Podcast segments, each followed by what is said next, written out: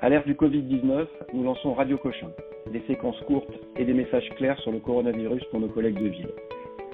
Je suis le docteur Vincent Mallet, médecin à Cochin, professeur à l'Université de Paris, et je parle avec le docteur Caroline Morbieux, chef de clinique dans le service de médecine interne de Cochin. Docteur Morbieux, merci d'intervenir sur Radio Cochin. Votre expérience est très intéressante parce que vous avez été en toute première ligne de cette première vague de Covid-19. Est-ce que vous pouvez nous faire un retour? Sur ce qui s'est passé sur les six dernières semaines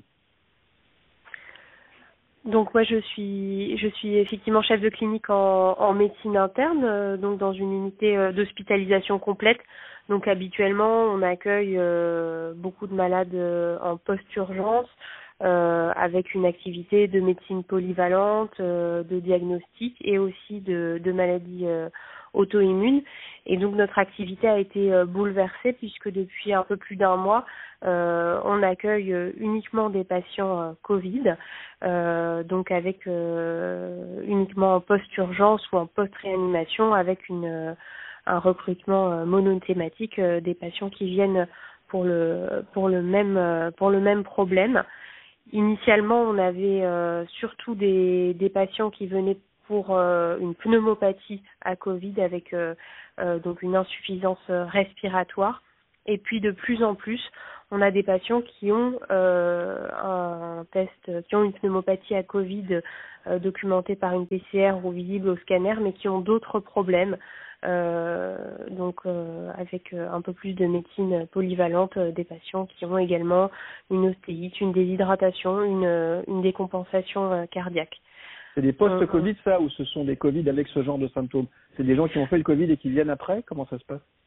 Ce sont souvent des patients qui soit ont eu une infection à, à Covid, euh, et, euh, et, soit éventuellement on fait euh, une, une, infection à Covid très peu symptomatique et euh, un autre problème. Et c'est vrai que euh, sur un, qui ont une infection un Covid peu grave, par exemple une, une toux, un fébricule, et finalement euh, ils sont hospitalisés euh, chez nous parce que en parallèle ils ont une autre pathologie. Donc c'est vrai qu'on on a de plus en plus là avec le, le creux de la vague. Des atteintes extra-pulmonaires non lié au Covid. Non lié au Covid. Enfin, Associé quoi, mais euh, mm. qui sortent après quoi. Voilà. Ah, c'est intéressant parce que ça c'est pas c'est pas bien décrit. C'est pas bien décrit. Donc il faut savoir y penser sur certains certaines pathologies pour des gens qui ont fait le Covid il y a 15 jours, qui peuvent sortir quelque chose qui est extra-respiratoire. Garder ça en tête quoi. Oui, et décompenser leurs autres pathologies, voire développer une nouvelle pathologie euh, sans lien au, Covid. C'est vrai qu'il faut, il ne faut pas oublier euh, le reste de la médecine euh, parce que les patients ont, un Covid. On s'en rend de plus en plus compte. D'accord, d'accord. Et donc, donc ça s'est bien passé cette première vague. Est-ce que vous vous attendez à une deuxième vague? Est-ce que ça vous fait peur?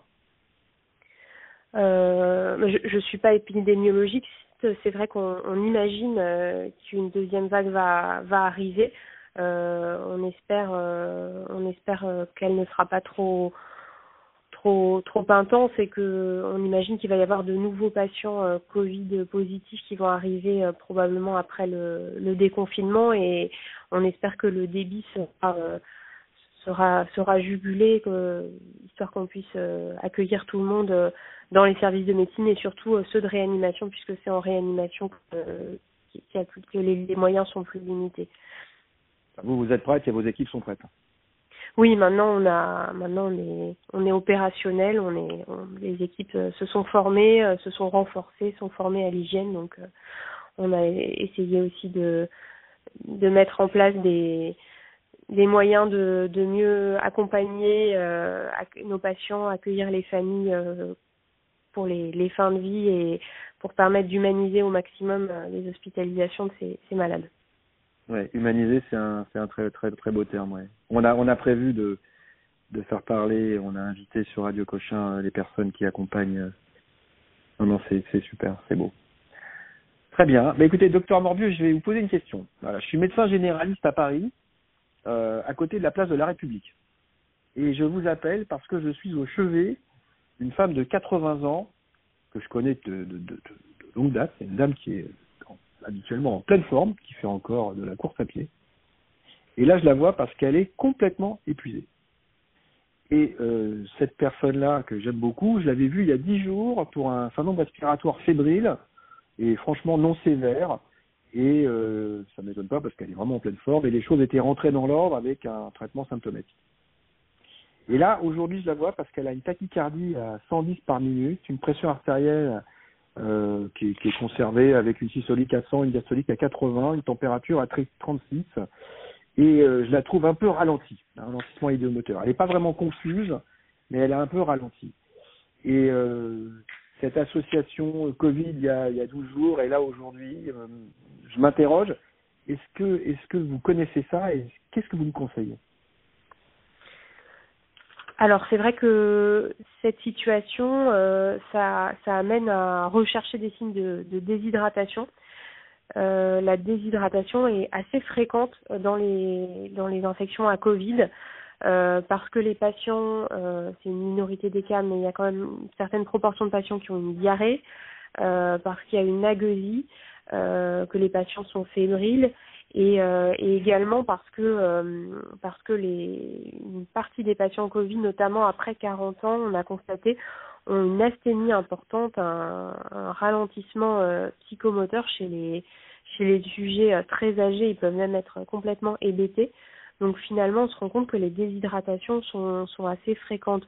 Donc chez cette patiente euh, qui est quand même un peu âgée, qui est tachycarde, ralentie, qui a une tension artérielle à, à 180, ce qui n'est pas très haut, je, chercherai des, signes de déshydratation euh, à l'examen physique avec la persistance euh, du pli cutané. Je l'interrogerai, euh, voire je rechercherai une, hypotension euh, orthostatique. Je, l'interrogerai également sur ses apports euh, alimentaires et, sur la quantité de boissons.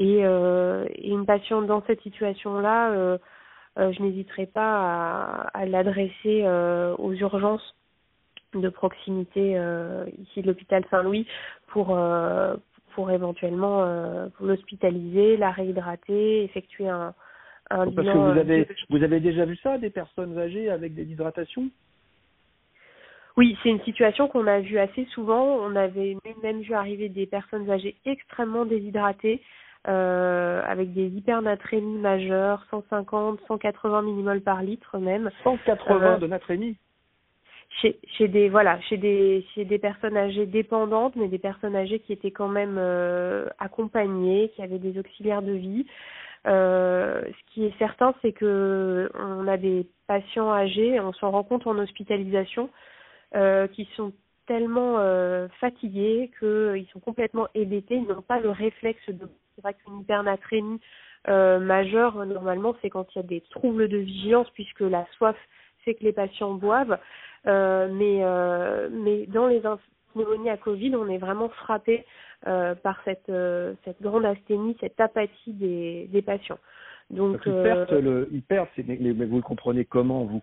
C'est quoi? C'est une atteinte centrale, une, une perte de, du réflexe de la soif, ou c'est un tel épuisement que je peux même plus me lever pour ouvrir mon, mon robinet d'eau C'est c'est pas très clair. Nous, on est on est frappé, euh, même chez des sujets jeunes euh, hospitalisés, euh, euh, 40 ans ou plus, de la de, la fatigue majeure de patients qui n'arrivent pas à se, se, concentrer plus de plus de cinq minutes en regardant la télévision. on a vraiment l'impression que pendant dix jours, ils sont aussi fatigués que que quelqu'un qui a une grosse grippe euh, pendant les deux premiers jours. Vraiment, euh, c'est est-ce que c'est une atteinte, est-ce que c'est un tropisme neurologique euh, du virus? Est-ce que c'est euh, l'orage inflammatoire qui, qui induit ça? Je, je ne sais pas, mais c'est vrai que c'est quelque chose qui est assez impressionnant. Et probablement au début de, de, de l'épidémie et au moment où il y avait beaucoup d'un afflux de patients importants aux urgences, euh, on était tous focalisés sur les signes respiratoires on a vu des patients euh, venir une première fois aux urgences, être envoyés à la maison et puis finalement revenir parce que euh, ils avaient une infection à Covid sans signe de gravité respiratoire, sans besoin en oxygène, mais euh, compliqué d'une déshydratation qui justifiait une hospitalisation. Donc euh, je pense qu'il ne faut pas hésiter à adresser son patient Covid aux urgences s'il y a des signes de gravité, même s'ils ne sont pas respiratoires. D'accord, bah écoutez, c'est très intéressant. Donc juste pour récapituler, il n'y a pas que le, problème respiratoire, il y a des autres atteintes, notamment euh, associées à des grandes asthénies. Quel, est votre message pour ce, cas clinique? Je, pense que le message, c'est euh, voilà, c'est de ne pas perdre de vue le, le reste de la médecine, euh, savoir hospitaliser un, un patient euh, ou réhydrater à domicile éventuellement un, un, patient déshydraté, savoir hospitaliser ou, ou réévaluer un patient qui décompense sa pathologie chronique. Ça peut arriver en contexte d'infection à, à, Covid. D'accord, donc se méfier de la déshydratation chez les personnes âgées. Oui. Parfait. Bah, écoutez, docteur Morbieux, merci beaucoup pour ce, ces explications très claires et ce retour d'expérience extrêmement clair. On vous souhaite bon courage et euh, merci pour tout ce que vous faites.